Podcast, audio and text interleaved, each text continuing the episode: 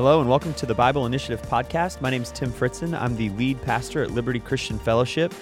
A little bit differently than in some of our other supplemental podcasts throughout the Bible Initiative, we want to encourage you uh, to be in a spot where you can listen to this sitting down with a couple of things in front of you. One of those would be your Blue Bible Initiative booklet, the other would be a Bible that you can have open to your table of contents.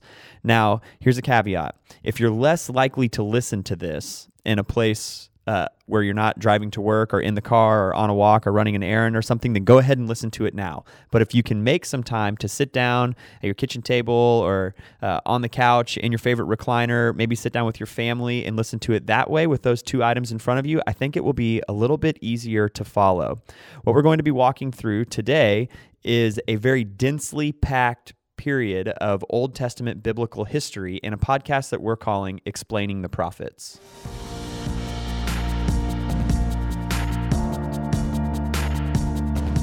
If you're able to, start with us by just looking at the table of contents in your Bible. We just want to point something out to you uh, as we start here. If you're looking in just the order of your Old Testament books, what you'll see is Genesis, Exodus, Leviticus, Numbers, Deuteronomy, Joshua, Judges, Ruth, and 1 Samuel. From Adam, in the book of Genesis, all the way down to 1 Samuel chapters 8 and 9, right before Saul is pronounced as the first king of Israel. What you're looking at there is roughly 3,000 years worth of history, give or take uh, a handful on either side. But then, as you continue looking at your, your table of contents, from 1 Samuel chapter 9 through the remaining books of the Old Testament, so 1st and 2nd Samuel, First and Second Kings, First and Second Chronicles, Ezra, Nehemiah, Esther, set Job aside, then Psalms, Proverbs, Ecclesiastes, Song of Solomon, Isaiah, Jeremiah, Lamentations, Ezekiel, Daniel, Hosea, Joel, Amos, Obadiah, Jonah, Micah, Nahum, Habakkuk, Zephaniah, Haggai, Zechariah, and Malachi.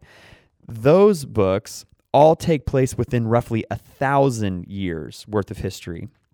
So, what began in the Old Testament narrative as kind of a sprawling uh, telling of large chunks of history gets condensed down all of a sudden into a very eventful, densely packed thousand years. In that time, all the kings of Israel come and go, all the prophets in both Israel and Judah come and go.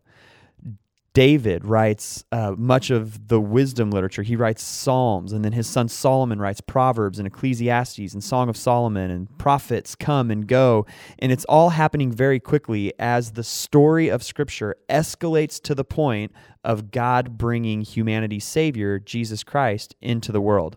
And so it's just important to note here as we begin that not all of the contents of the Old Testament are treated equally, so to speak there are incredibly important figures that come into play here in this thousand year window of period that we're going to talk about uh, on this podcast, but they don't get quite the length of time that some of the important figures got in the first 3,000 years in, say, the book of Genesis or Moses in the book of Exodus.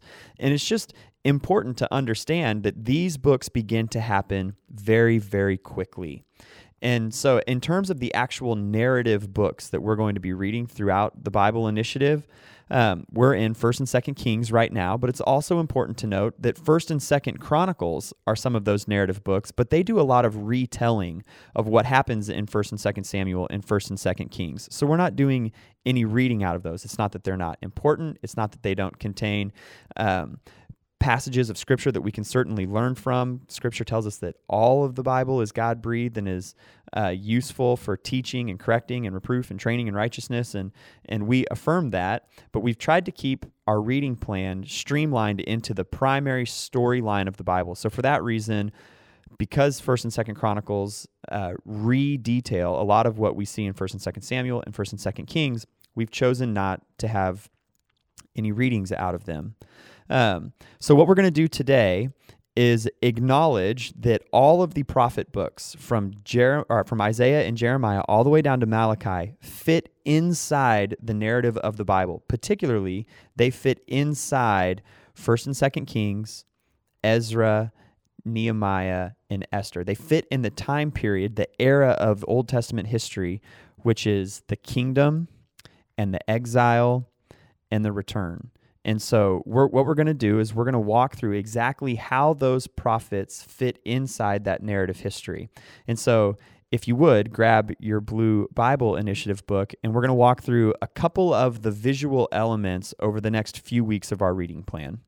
Before we jump into the prophets specifically, it's going to be really helpful for us to be as thorough as we can in positioning ourselves historically and contextually within where we are in the Old Testament narrative. And so, if you've got your Blue Bible Initiative book, open up to page 43. I'll give you just a second to turn there.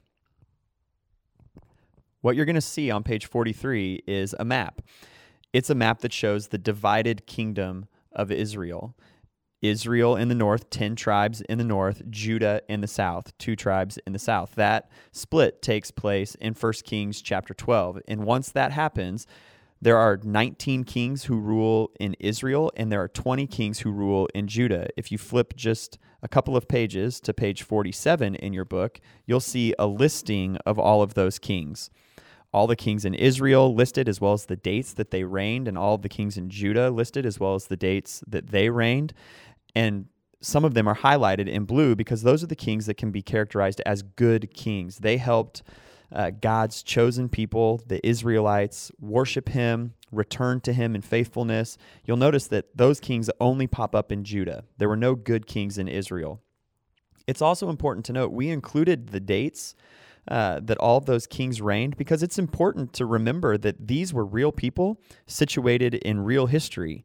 Um, the names of, of kings and rulers that we see throughout the Old Testament aren't fictional characters. They were real individuals who ruled over real nations in real time. And so it's important to see uh, the dates that they that they reigned. If you flip a couple more pages over to page 51, you'll see that we leave the kingdom period era of the Old Testament and we go into the exile era. And there's a map there displaying exactly how that took place. You'll see that in 722 BC, 2 Kings 17, the northern kingdom of Israel is taken into exile. They're forced out of the promised land by the Assyrians. And then in three separate waves, uh, sometime later in 606 BC, 597 BC, and 586 BC, the Babylonians come and they do the same thing to Judah.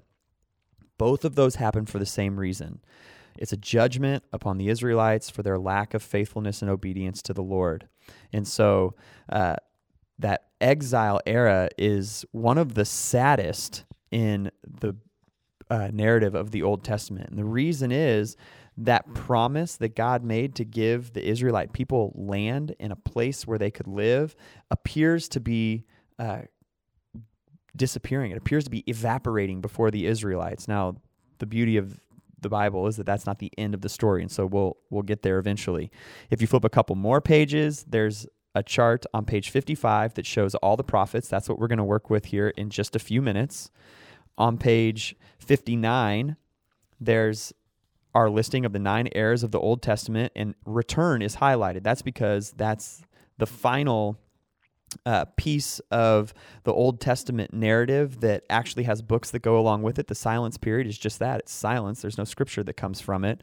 And so if you flip to page 63, you'll see a map that shows exactly how the return worked. That in three waves 536 BC, 448 BC, and 444 BC the Israelites got to return to their promised land. They came back to Jerusalem, rebuilt the walls, rebuilt the temple, read scripture in front of all the people. They kind of rebuilt the people, if you will. Uh, and that is this triumphant moment that the Israelites get to return to their promised land after years in exile. So, all of that, we, we walk through all of that to say there's a lot happening in the next few weeks of our reading plan. And all of the narrative that you're going to be reading, all the different kings who come and go, the different people who lead the Israelites back into the promised land, exactly how the exile happens, all of that is contained. But there's a huge chunk of scripture, all the prophets, that's happening at the same time that isn't contained. And so if you'll flip back with us to that chart of the prophets that was on page number 55 in your book, we're just going to walk through that chart together, help you understand it, and see how it is that the prophets fit into the narrative of the Old Testament.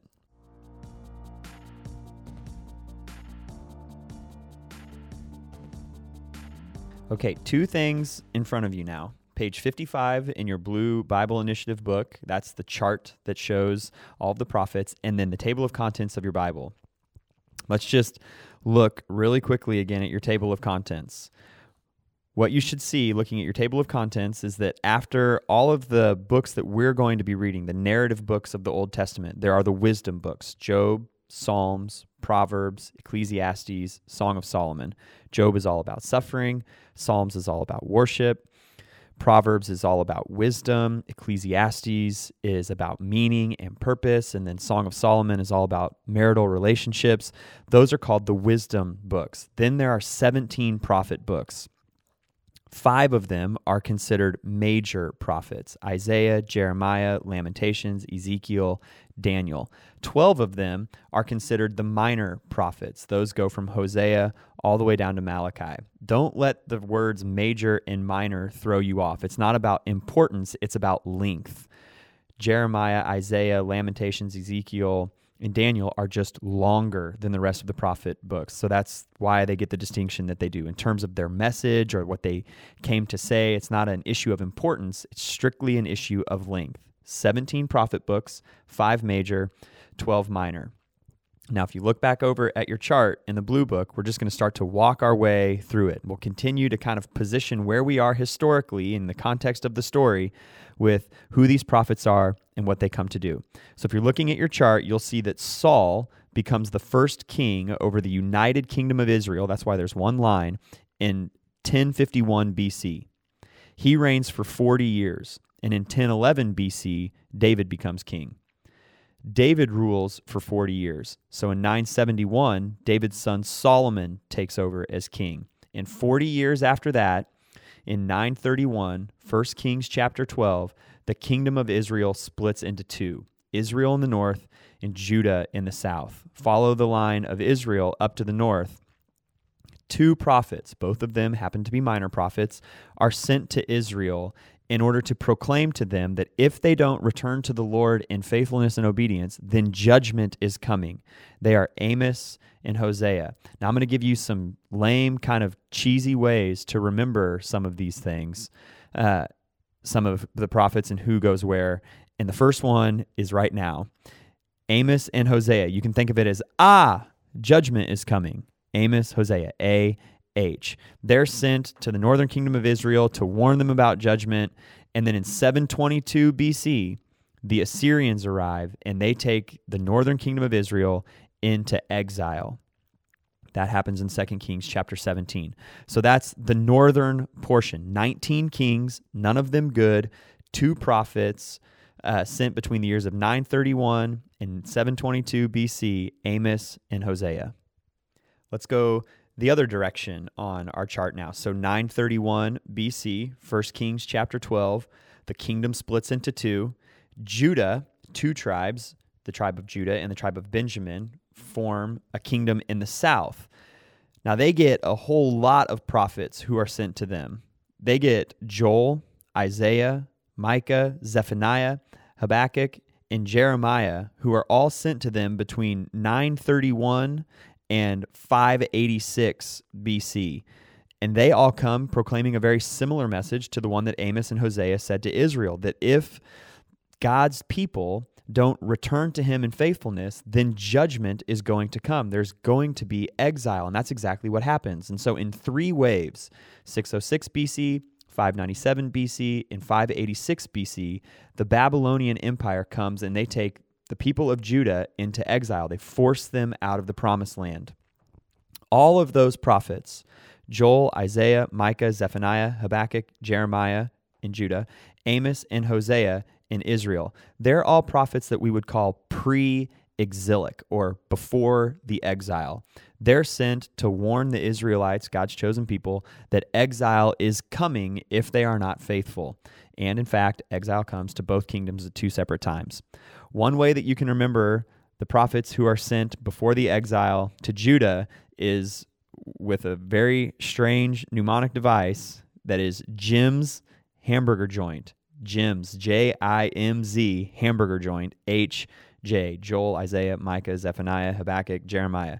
It's really weird, but I have never forgotten it because it is just weird enough to remember. Jim's hamburger joint.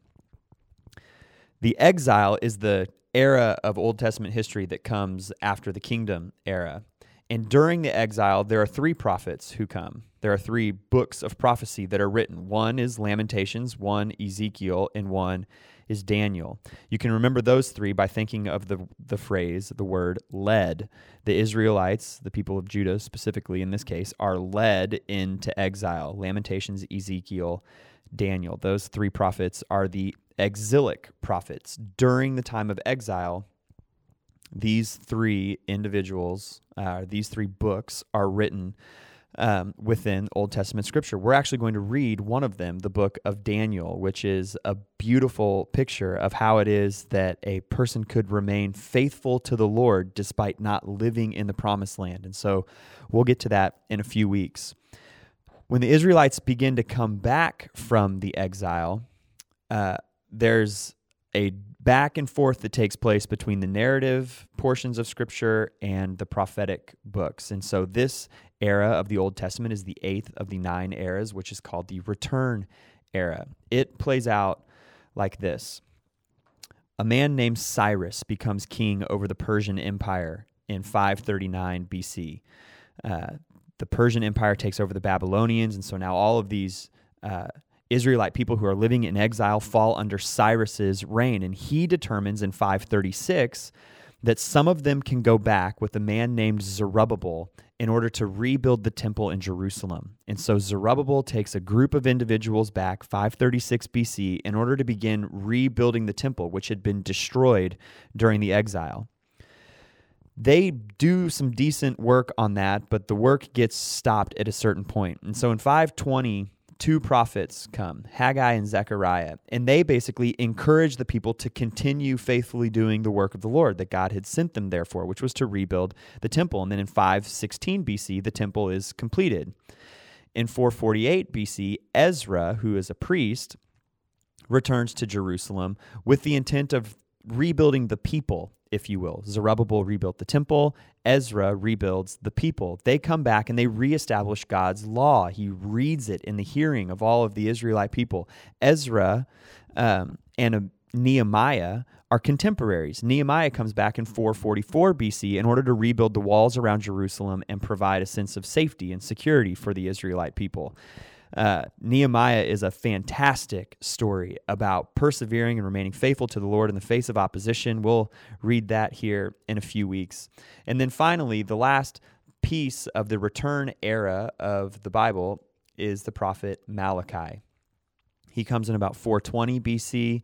He's the final word that comes to God's people in the Old Testament because after Malachi comes the silence era of the Old Testament in which there's no prophet, no scripture, there's nothing until the birth of Christ. And so that's why we call it the silence period.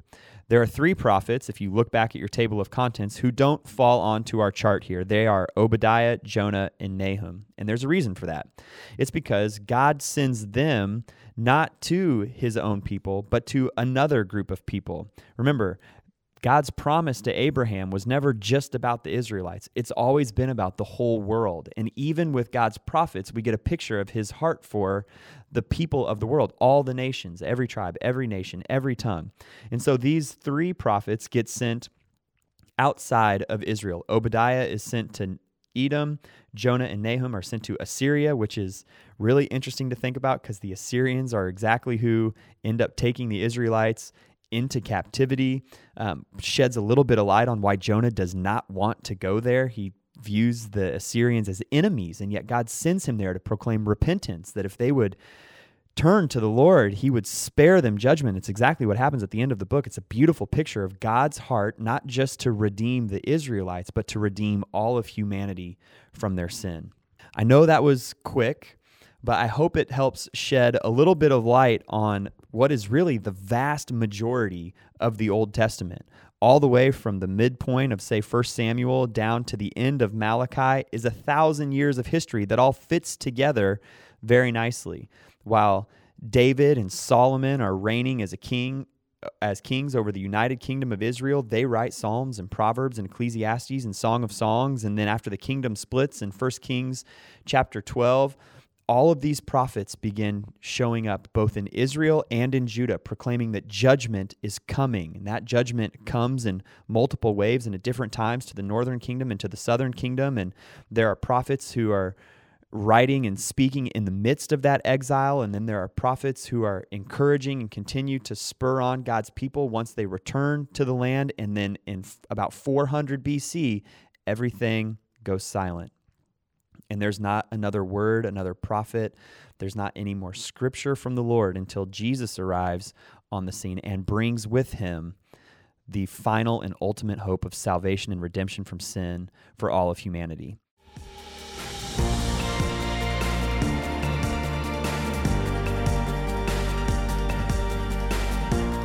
Hope this has helped shed uh, a little bit of light on what we think is potentially one of the more challenging aspects of the Old Testament. And it's that when you begin reading it, it's not perfectly linear Genesis to Malachi. Those prophets fit inside the history of the Old Testament. And so, as we're reading chronologically, trying to understand the narrative of the Bible, Genesis all the way to Revelation, we wanted to make sure that we paused to help clarify exactly how it is, to explain how it is that the prophets fit into the larger story. As always, we encourage you to check out uh, the resources online at www.thebibleinitiative.com. We look forward to continuing to walk alongside you as we read the large story of God redeeming humanity from their sin. We're nearing the end of the Old Testament. Uh, if you've fallen off the wagon a little bit reading, this is a great time to jump back on because in just a few weeks we're going to arrive at the Gospels. And understanding the Old Testament is paramount to understanding the magnitude of Jesus' arrival. We will see you soon. Uh, we will be praying that your reading continues to go well and that God continues to illuminate himself to you through the study of his word.